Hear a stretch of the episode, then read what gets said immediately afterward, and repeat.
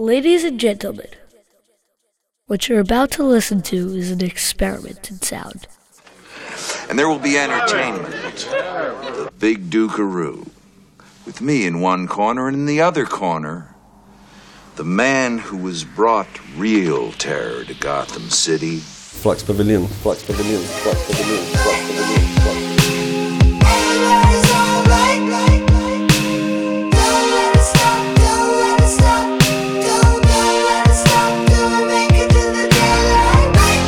All right, my name is David Ross.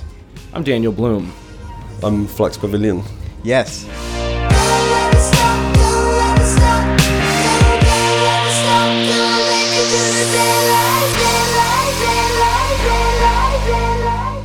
Flux Pavilion is a concept. It's a hypothetical idea of a greater consciousness, which is the energy that I draw from to create the music that I create. Today, Madcap brings you one of bass music's most captivating personalities, a project two years in the making, Flux Pavilion, the Inner Sanctum. Sanctum. Sanctum.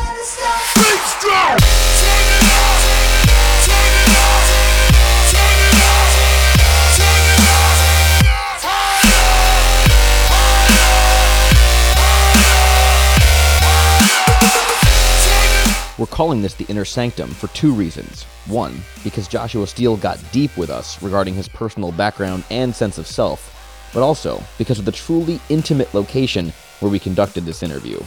Where are we, David? So we are we are trying to do it right for sound purposes. It's very loud in the green room, so we're doing this in the bathroom. We're doing sound right. We're doing sound right. Yep. Oh, I think it sounds pretty good in there, actually. Exactly. I like First, that. Nice and dead. At least put the seat down.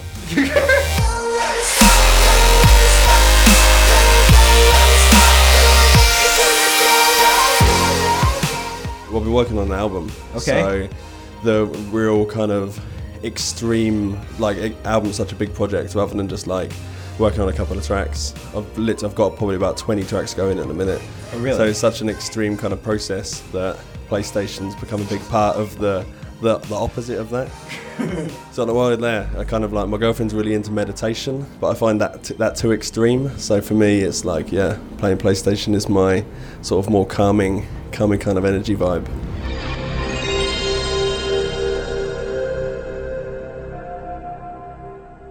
In terms of vibe, what I'm trying to do is, rather than capture Josh, like, which is what I, it's the focus that when I'm writing music, I'm normally like, what do I want to write? I'm just really trying to sort of distill the idea of what Flux Pavilion is and what makes Flux Pavilion good, which is the energy, more than anything else, really. So rather than kind of thinking about uh, what's it going to sound like, what kind of genres will I do, I'll just try to focus on one thing, and that's how the tracks feel. If they feel good, if you get goosebumps or it makes you want to dance, that, like, the focus on that energy that I Can't Stop and Bass Cannon and Cracks, all those tracks had, I'm focusing on that rather than being like, oh yeah, I want to sing or I want to do this, which is stuff I'm really interested in as a writer. But I just don't think that's what Flux Pavilion is. And before I take Flux Pavilion in a different direction, I need to really distill and, like, you know, solidify everything that Flux Pavilion is up until this point.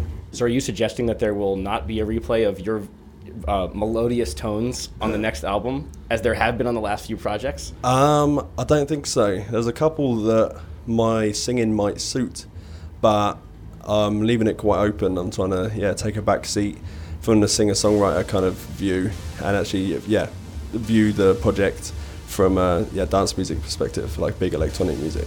For the record, I do enjoy your singing. Freeway, I thought, was a particularly nice oh, piece of work. Thank you. Thinking on a dream I never had. Pictures of a world I've never seen. Pieces of a life forevermore. Find the lights for me.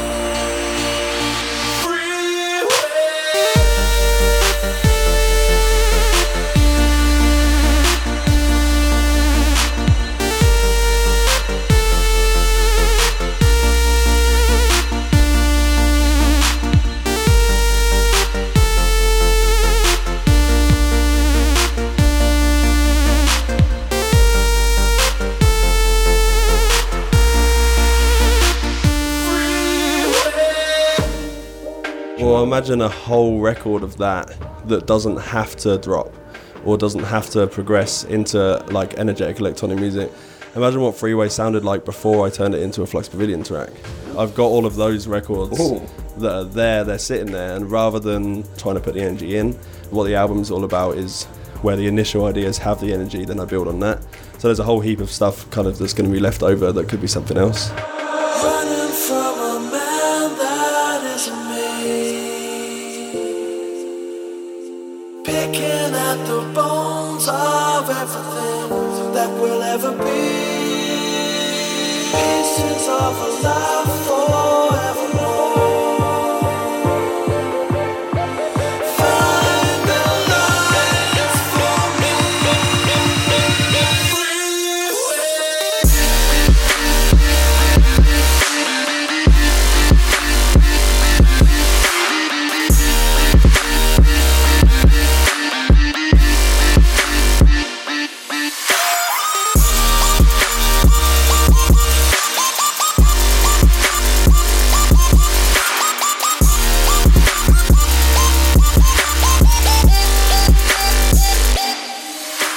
What's the longest amount of hours that you can work consecutively on music? I have done like sort of fifteen hour sessions and stuff. It's kind of, which isn't super long. I could probably go longer if I get enough drink. But generally two hours, two or three hours is actually how I prefer to write. Do a couple of hours until I don't have any ideas, because there's always the next thing. You're like, oh yeah, hi-hats. Oh yeah, I need to do that thing there. Oh yeah, cool, let me just change this a little bit.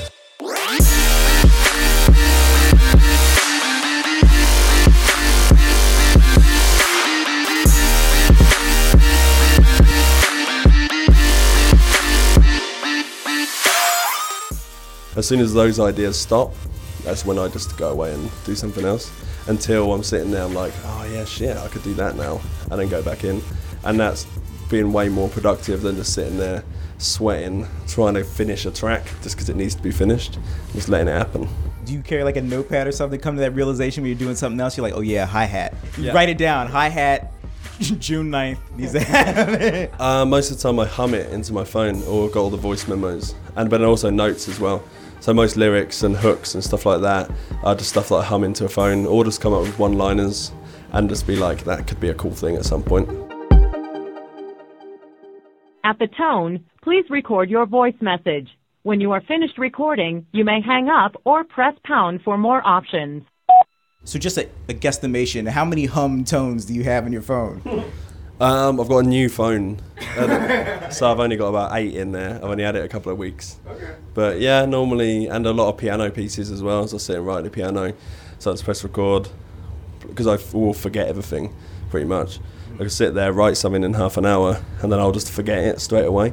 So I record it, and then keep listening back to them over and over again, until I can mix and match ideas, and then get make me go in the studio. It's pretty much how it works most of the time. Do you often write on the piano? I, I've only just bought a piano a few years ago. Cool. So in the past few years, then yeah. But it's more of a just a, like pissing about with, it's a different way to realise chord sequences pretty much. Not like playing guitar is one thing where your hand goes one way. But most of the time I generally write in the MIDI roll, like mm-hmm. just all completely electronic. I find that's actually way more creative than physically playing an instrument. And thus you're not restrained by the physical limitations of traditional instruments. Of the length of your hand, pretty much. What a bummer. That's what gets me on piano, yeah. I want to know, what type of piano did you buy, and what and what is it about the piano that you like? Um, I got an upright piano, you know, like the ones you get at school? Yeah. Like a classic school piano. And I just always wanted one. You know, when you walk into an apartment, or like you see on T V, like the big Vegas hotel rooms that have a piano. Yeah. It always just makes a space feel cooler. And because obviously I'm a musician as well, so I kind of thought, yeah, that I should have one of those at some point. So I bought one. What's one of your favorite, I guess, tunes to play, like a childhood tune that you like playing on the piano? Well, actually, I started off my um, creative musical life playing Beethoven's Ninth. I think it's Beethoven's Ninth, Ode to Joy. Mm-hmm. Da, da, da, da, da, da, da.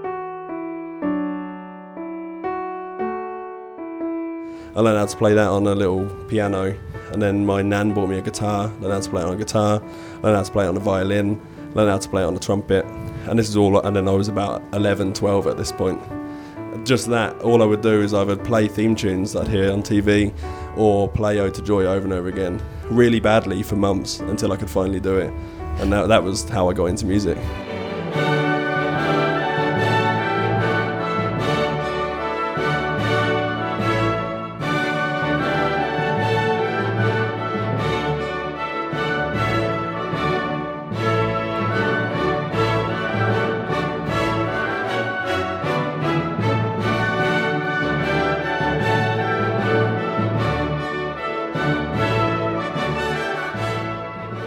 And then I started writing stuff. Do you still mess with the violin at all? Um, no, I gave away my violin because I... Um, Who got it? Who'd you get? Who'd you I just, just a friend. I snapped the bow. I was like being real vigorous with it. And the, yeah. yeah. And the wood snaps. And I was like, well, that's fucked now. Like you can't, you can replace the strings, but you can't replace the wood. And I was never good. I've never really been good at any instrument. But I could... I could impress you. I could pick up a saxophone and you'd be like, wow, we can play a saxophone. But I'm like, no, I can play that one thing that I just played. Okay. I can play it really well. And you were like, wow, he's really good. But no, I can work out a line in my head, pick up an instrument and give me twenty minutes, I'll work out how to play it. But I can't actually, I'm not like great at an instrument, but if I wanted to play some kind of like the Cracks line and you gave me a flute, uh-huh. yeah, give me fifteen minutes and I could work it out. But and then I could, but I could only play that one thing. Okay. Until I'd want to work someone else out. That's generally how I learn how to play stuff. Now we have to get somebody to do that. hold on, yeah. Hold on. I was like, give me longer than fifteen minutes on a flute. you, you got to get, you got to get the embouchure right on a flute. I always struggle with a flute, but it's kind of saxophone's a bit better. It's not, the reed instruments are easier.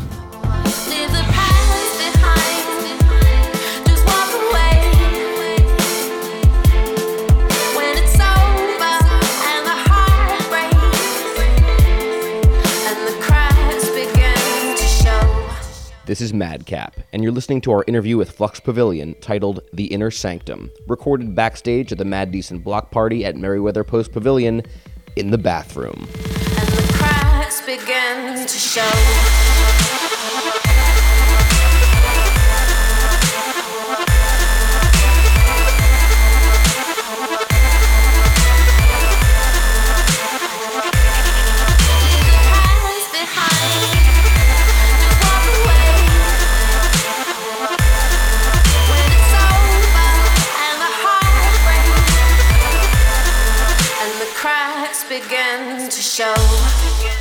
What song kind of reminds you of home? Um, home. Home is many things to me now. I mean, I had a family home and got evicted from that as a kid. And then every like eight months, me and my mum were constantly moving houses. Then I went to study, so I moved away, kept moving with that.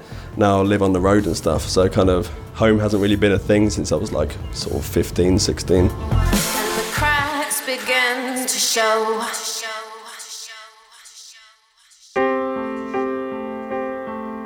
Did mom listen to any music? I mean, what type of music did mom listen to? Well, yeah, I was brought up on, like, Beatles. One store's away to get back homeward. I think Abbey Road is probably my favourite, though. Really? Out of them all, yeah. There's something about that. One store's away to get back home. Sleep, pretty darling, do not cry. And I will sing a lullaby. Golden slumbers. What's your favorite song on that one? Um, the one, I never know what it's called. I think it's called Golden Slumbers. It starts with You Never Give. Smiles await you when you rise. Sleep, pretty darling, do not cry.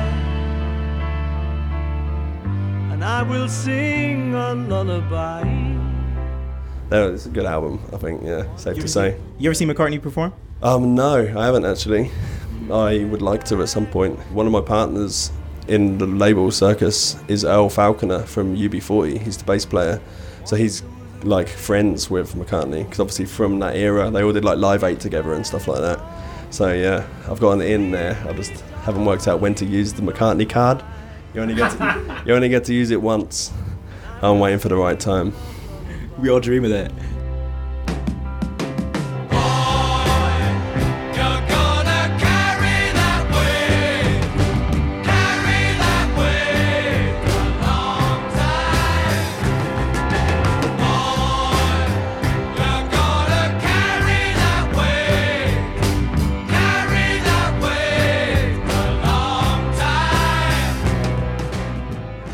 What to you is your favorite part of your job? Um, writing music. Writing music. Yeah. So it can be done in solitary. Um, yeah, I, I like being creative and kind of, I was just watching, I don't know if you're familiar with um, Jodorowsky, Mm-mm. the guy who, he did a, he's done loads of stuff, some like avant-garde cinema. And yeah, there's a documentary just come out about him. It's him and this guy called Moebius. And H R. Giger, and yeah, a whole bunch of guys who wrote a screenplay for Dune, mm-hmm. and then it ended up getting canned because it was too forward-thinking, essentially. Hollywood were I like... I did hear about this. It's happened ages ago. Like, there's a film.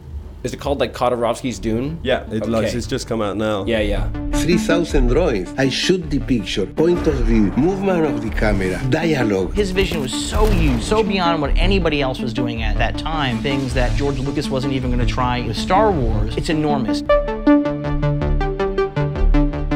of Holler's genius was finding the right people. Alejandro completely motivated you. It was wonderful. We will change the world. This is clearly inspiring you. Yeah, his mentality of like, goes with like Dali and Andy Warhol and Bowie, and just that kind of poetic, creative nature, like creating things, having an idea. I mean, like, this is my idea, and I'm going to make something out of nothing.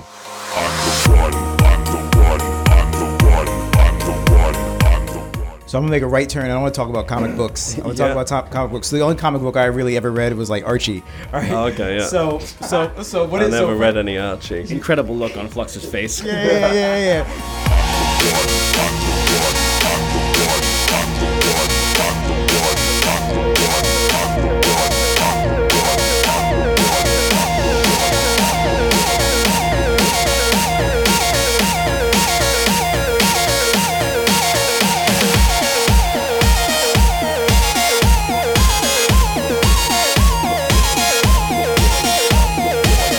What are some comic book characters that you really enjoy? I well, obviously, well, like Batman, because okay. he's fucking awesome. To the Batmobile. Let's go.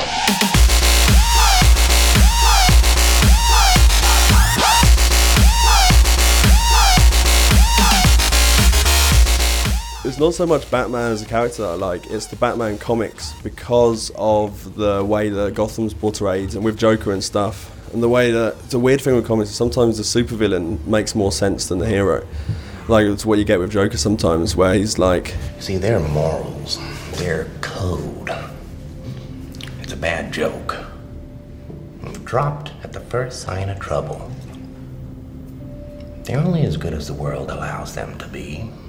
I'll show you. When the chips are down, these, uh, these civilized people, they'll eat each other. See, I'm not a monster. I'm just ahead of the curve.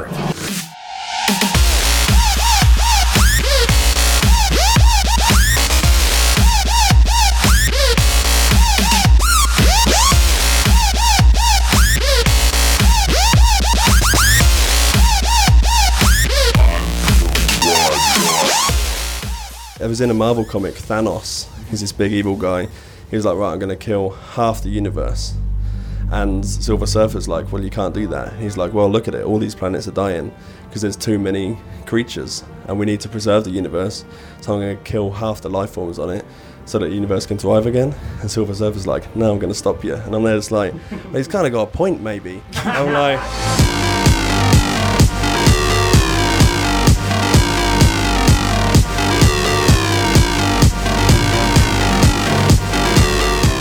I mean, he's an evil, he's an evil bastard, so don't let him do that. But at least compromise, maybe. I'll be like, you know what? We're gonna set up some universe nature reserves here. Like Silver Surfer, you can do that. Maybe Thanos, you can look after this bit. Like, don't kill anyone, but at least hear him out.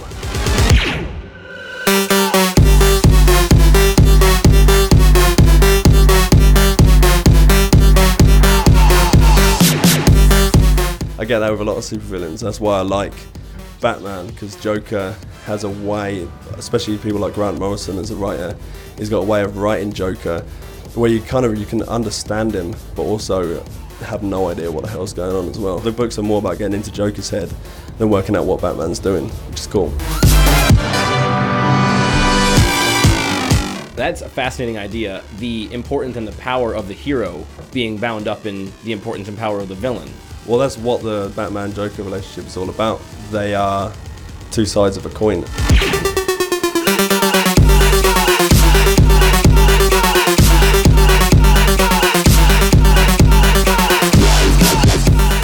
Some men aren't looking for anything logical, like money.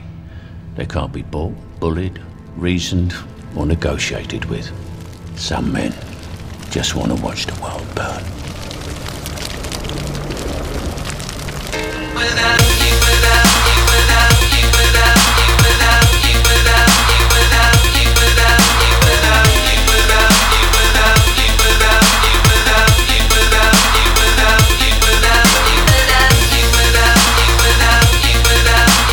And that's the way Joker sees himself. He's like, yeah, without without me, there would be no Batman. So I have to be here. I'm a necessary evil.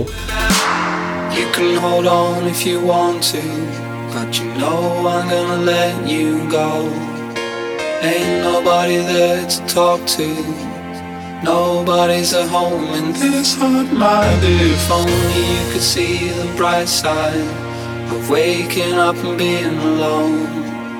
If only you could see the future is all yours now. Cause I know I'll be high without you, high without you, high without you, high without you, high without you, high without you, high without you. Do you have an alter ego or an arch nemesis, real or created? Um, well... Is there a Joker to your Batman, or perhaps a Batman to your Joker? Nah. I think maybe Doctor P. I'm without you now.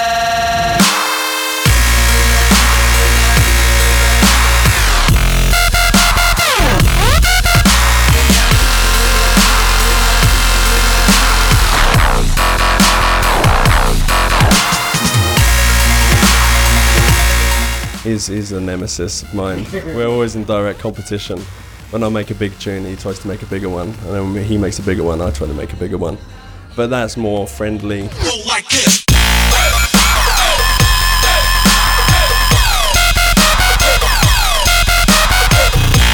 That's more of a Batman-Robin style vibe, I think, rather than Batman-Joker. What about Josh versus Flux? How, how's that? How's that relationship? Well, that would be an alter ego, essentially.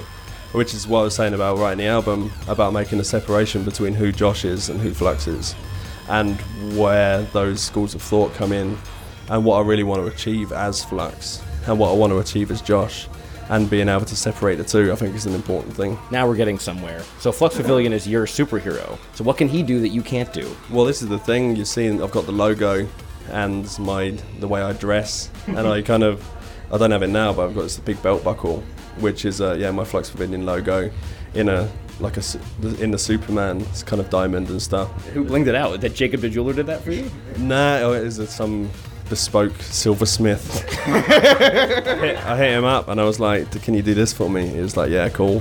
Should have gotten it done at Colonial Williams. Hammer it out. I'm without you now.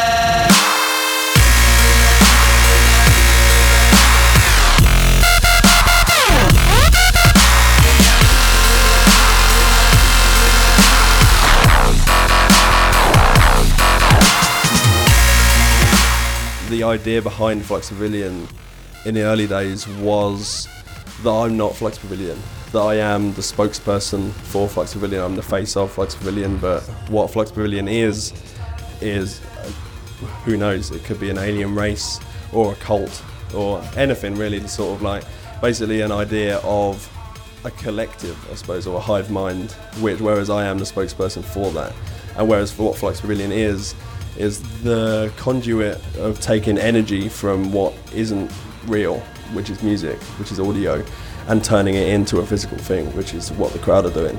And that's what I am. That was the original concept. Uh, but then I signed to a, a, a major label, and they didn't quite understand. And it kind of, it took a back seat at that point. But yeah, these are all things as, yeah, I'm still young. I've got time to do all this kind of stuff.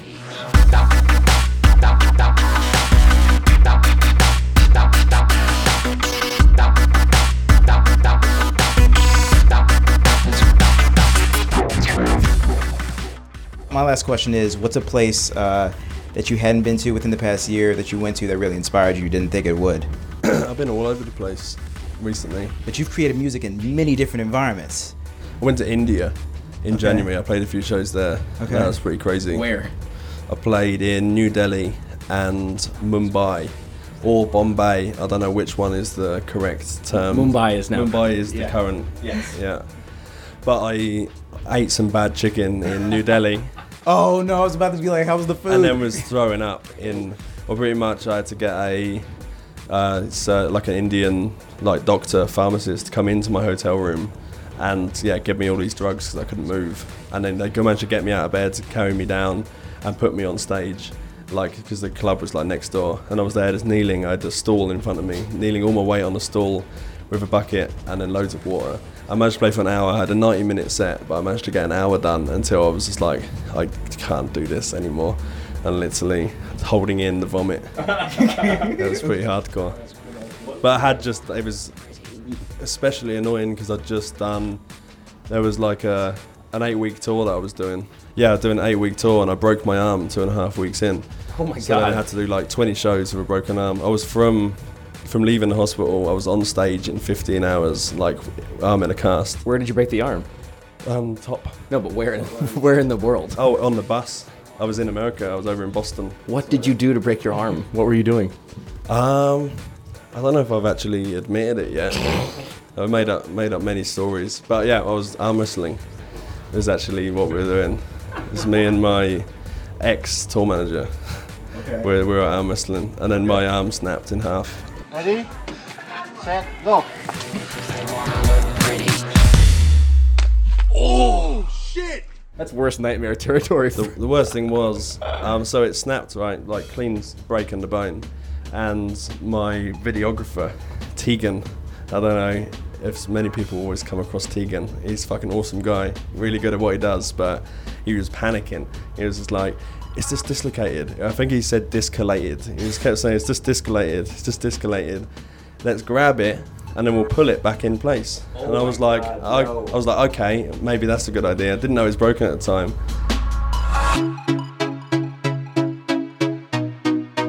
In retrospect, if I'd have let him do that, him and a couple of guys, if I'd have pulled my arm hard enough to just rip the tendons, all I would have to do is rip the tendons, my arm would have come off at that point. And I think it wouldn't be that hard to rip flesh and muscle if you've got a couple of guys pulling really hard to try and put a dislocated arm back in. So yeah, my arm would have been removed from my body at that point. Holy shit. I feel a storm is somewhere near. Won't someone get me out of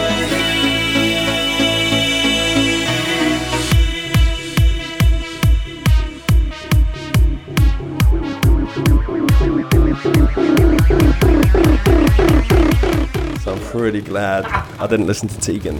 Wow, wow. Well, on that note, thank you. Get me out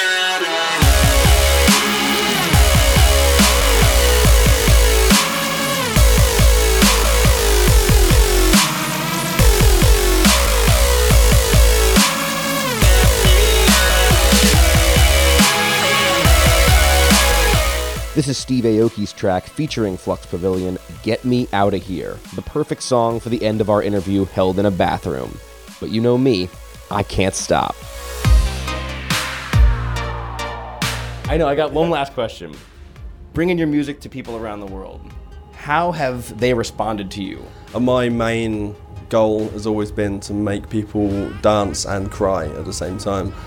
That kind of feeling of emotional euphoria, maybe it's up or down. And yeah, at Red Rocks last year, a tune, I can't remember which one it was, the tune dropped, I was looking at the front, there was some girl, she burst into tears whilst doing the turn-up arms, the kind of like trap rave dance. I was like, I've done it. I've achieved what I wanted to achieve. Did now. You tear up too? I didn't tear up at the time, no. I was I was kind of mixing. I can't stop.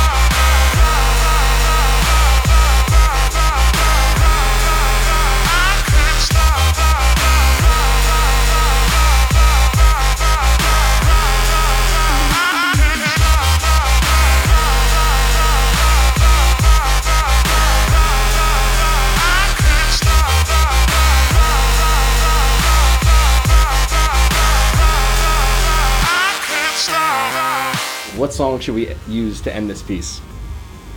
Um, Any song. Of yours. Of mine? Yeah. I don't know, what's the vibe of the piece?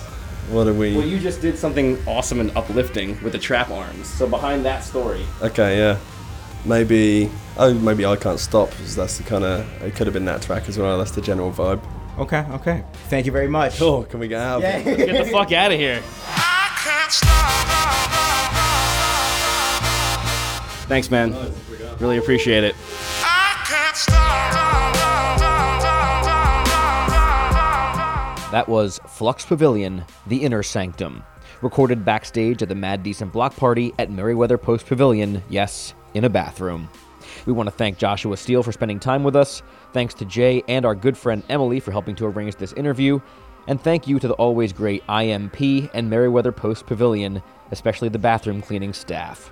This episode was made possible by Doctor Edmund Wu, D D S, the trillest dentist in the D C metro area, located on Perry Avenue in Kensington, Maryland. Visit my best dental care dot com to schedule an appointment. I can't stop.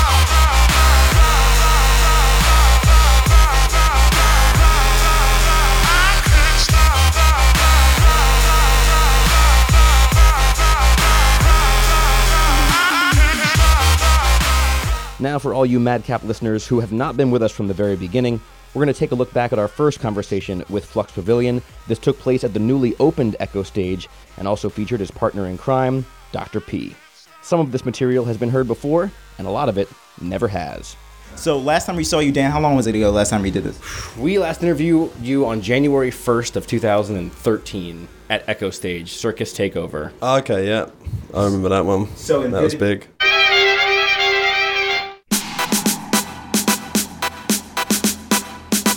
You know it's a good day in life when this, when this is happening. Dan Bloom. David Ross. My name is Doctor P. And you, sir? Um, yeah, F. Pavilion. And Monsignor F. Pavilion, Esquire. Well, Flux is my first name, but Pavilion's my second name. Call me Mister Pavilion.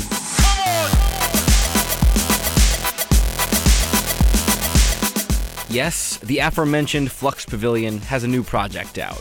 And what's the name of this new E P? Blow the Roof. Blow the Roof. Blow the Roof. Blow, blow, blow, blow, blow, blow, blow, blow, blow, blow, blow, blow.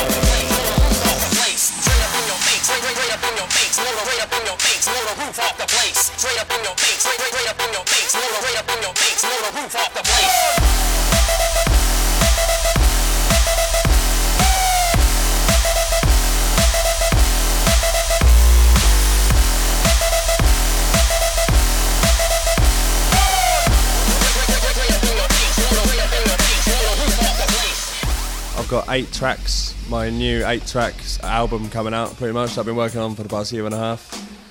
So yeah, that's coming out. It's got me singing on it and that. Calvin Harris style. Yeah, I'm going out and doing it. He decided to go for it, and he's doing it well.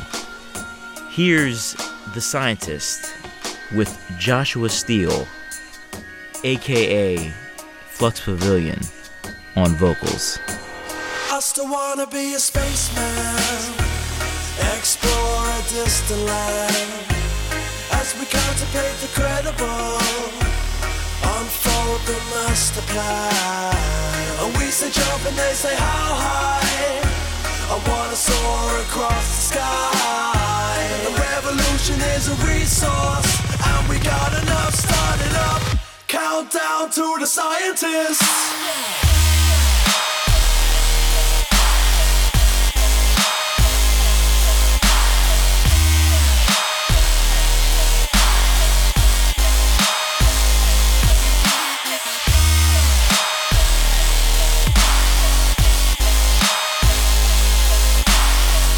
let's talk uh, artistic process. All right, now what are like some studio rituals? I mean, like what, like when you when you really want to get something done, because creating art is always very difficult.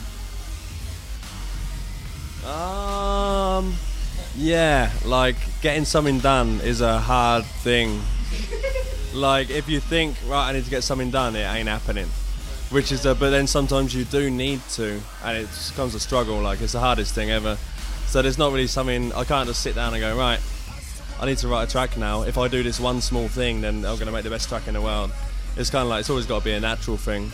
But for me, smoking copious amounts of cigarettes tends to, if it doesn't like make a good track, it at least makes me too ill so I can't carry on. I think at least there's an ending point to my misery if I smoke too much. Really, yeah. It's kind of like a perpetuating state of misery and like inspiration. Like, you never know which one you're going to get. I'm sorry, that's very British. I love that about you guys. It is pretty British, yeah, definitely. Countdown to the scientists.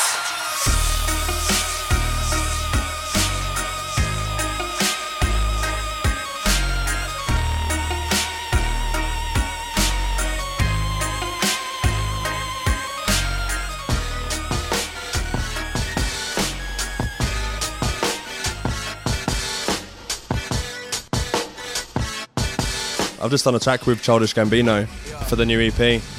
Bino. Cooler than Coolio, stay in that studio, flyer than Peter Pan when I'm pushing that Rufio. Flux Pavilion's collaboration with Donald Glover, aka Childish Gambino, is called Do or Die. Flies, I'm on A-Town, put them up east side till I die like we don't give a fuck, keep them out so shut, talk is cheap, Bino been here, y'all been sleep, Bino hot and you know this, fuck the rest been chosen, keeping up with these Joneses, still stuck with these hoses, so street like Elmo, so street like Elmo, Bino. And I'm working on loads more kind of hip-hop-esque beats. Now's an opportunity to actually spend a more, lot more time writing hip-hop, which is what I started doing when I was a kid anyway. Let the head out when the beat go in. I'ma wait till the beat go in. We so sophisticated. Shout out to those who hate it. Kill a rapper, try and spit at me. That's suicide. Can't be known forever, and royalty is do or die. Do or die, do or die, do or die, do or die, do or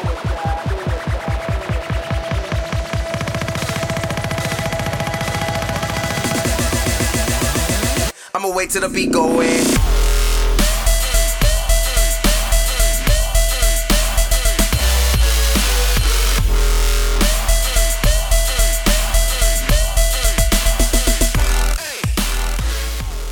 Beverage of preference when on stage?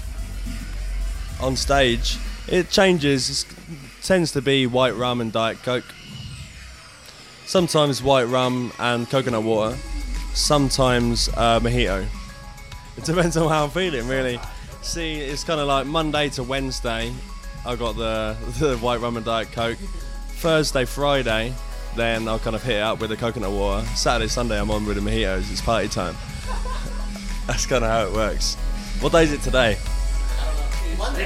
It's New Year's. Wait, it's New Year's Day. We could be starlight when the world won't turn from no more. Soak of the spotlight, man, you ain't got nothing to prove. We could be starlight. Here's another exemplary track from Blow the Roof. It's called Starlight. This also features Flux Pavilion on vocals. We could be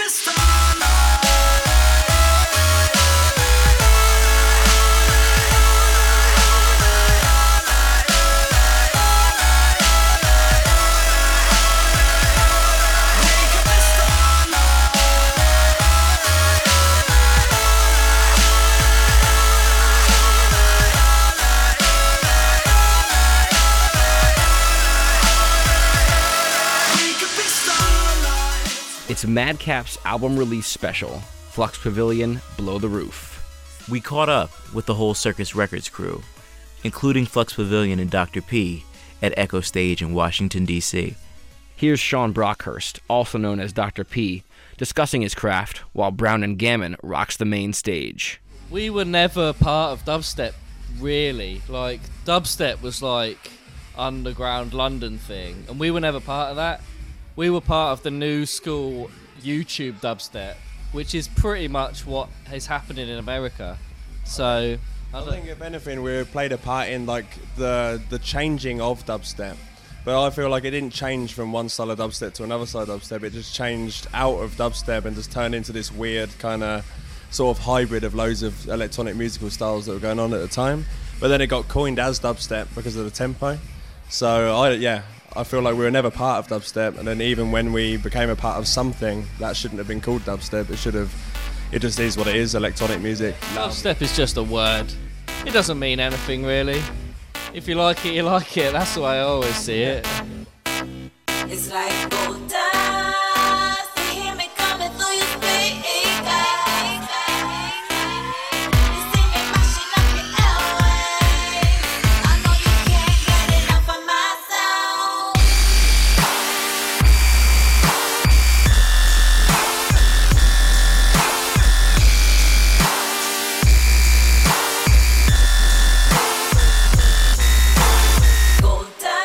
Diplo hit me up asking me how I made Gold Dust bass sound, and I didn't tell him, and he was like, can I have it? And I was like, no. He was like, do you want to do a track together? I know you can't get enough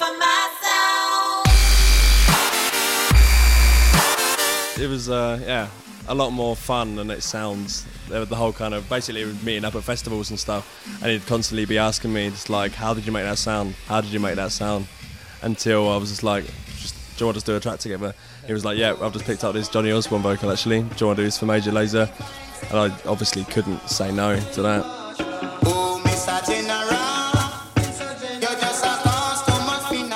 And yeah, Diplo's just awesome. Like, one of my main inspirations of what's going on right now is watching Diplo. So yeah, that was pretty cool.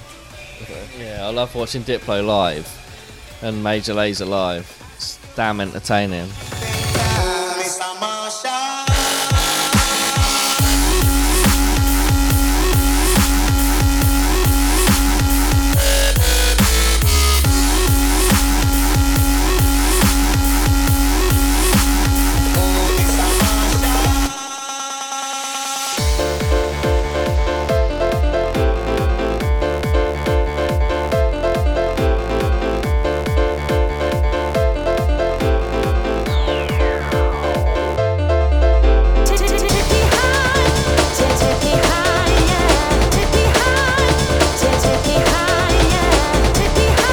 I got a serious sweet tooth. Brownies, cookies, whatever, candy.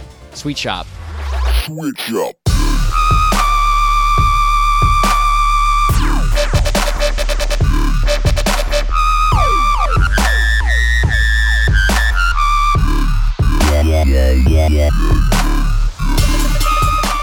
I think at the time, dubstep needed that. I feel like everyone was hanging on for that track at the time in two thousand nine. Like four years ago nearly. Dubstep had started to go hard, but no one had done anything that hard at the time, or like that sort of, I don't know, I can't even express it in words. I think it's less about the hardness, I think it's more about the accessibility with the groove. It's like, as I say, it's kind of like groovy music, and it had space for, it's not all about a vocal, this music isn't really about the vocal, but it had space for that, and I think it kind of started setting in motion the fact that dubstep wasn't just limited to underground London clubs. It was kind of an accessible thing that could be working everywhere, anywhere and everywhere. I think that track was one of the first ones that made me think about dubstep in a new way, at least. Switch up.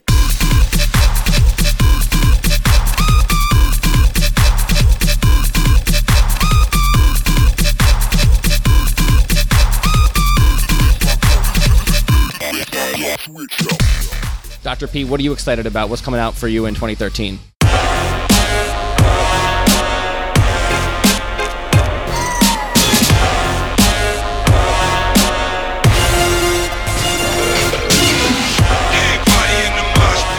I'm working on my E P now. It's pretty much done, but uh, it should be out in a few months. But I've got a track with Method Man on there. I don't think they're ready for this one.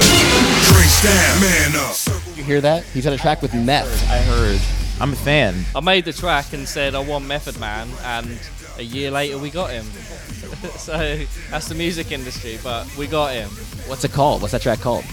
The Pit. hands in the air. No need for pumping your fist. Method Man, tear the roof off. Jump in the pit.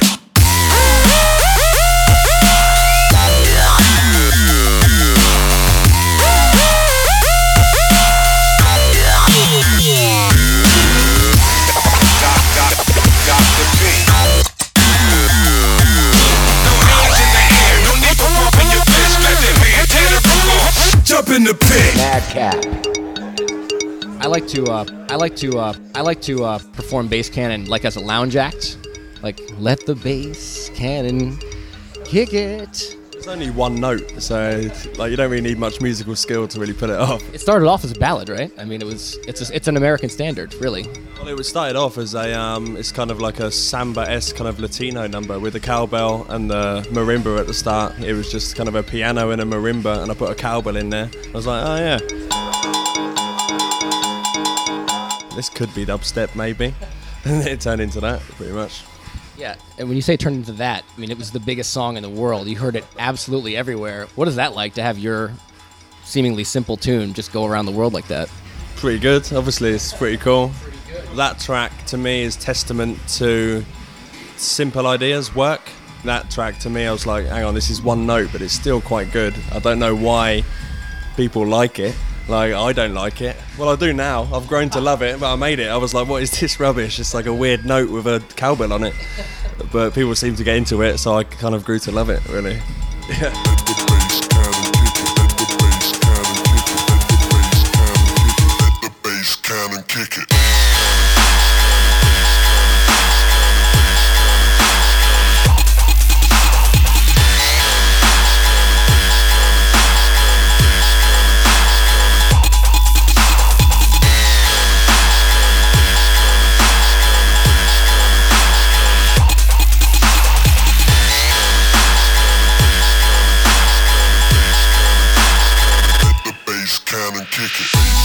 Guys, thank you so much for spending the time with us. We really appreciate it. This is Circus Records' takeover of Echo Stage in D C, New Year's Day, twenty thirteen.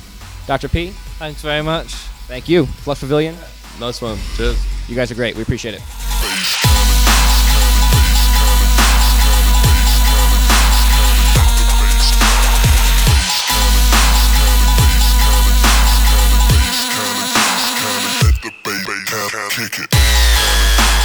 Madcap is produced by Daniel Bloom, David Ross, Efim Shapiro, and Juice Nadecki. Our intern is Christy Nguyen, madcap d c dot org, on Facebook and Twitter at madcap d c.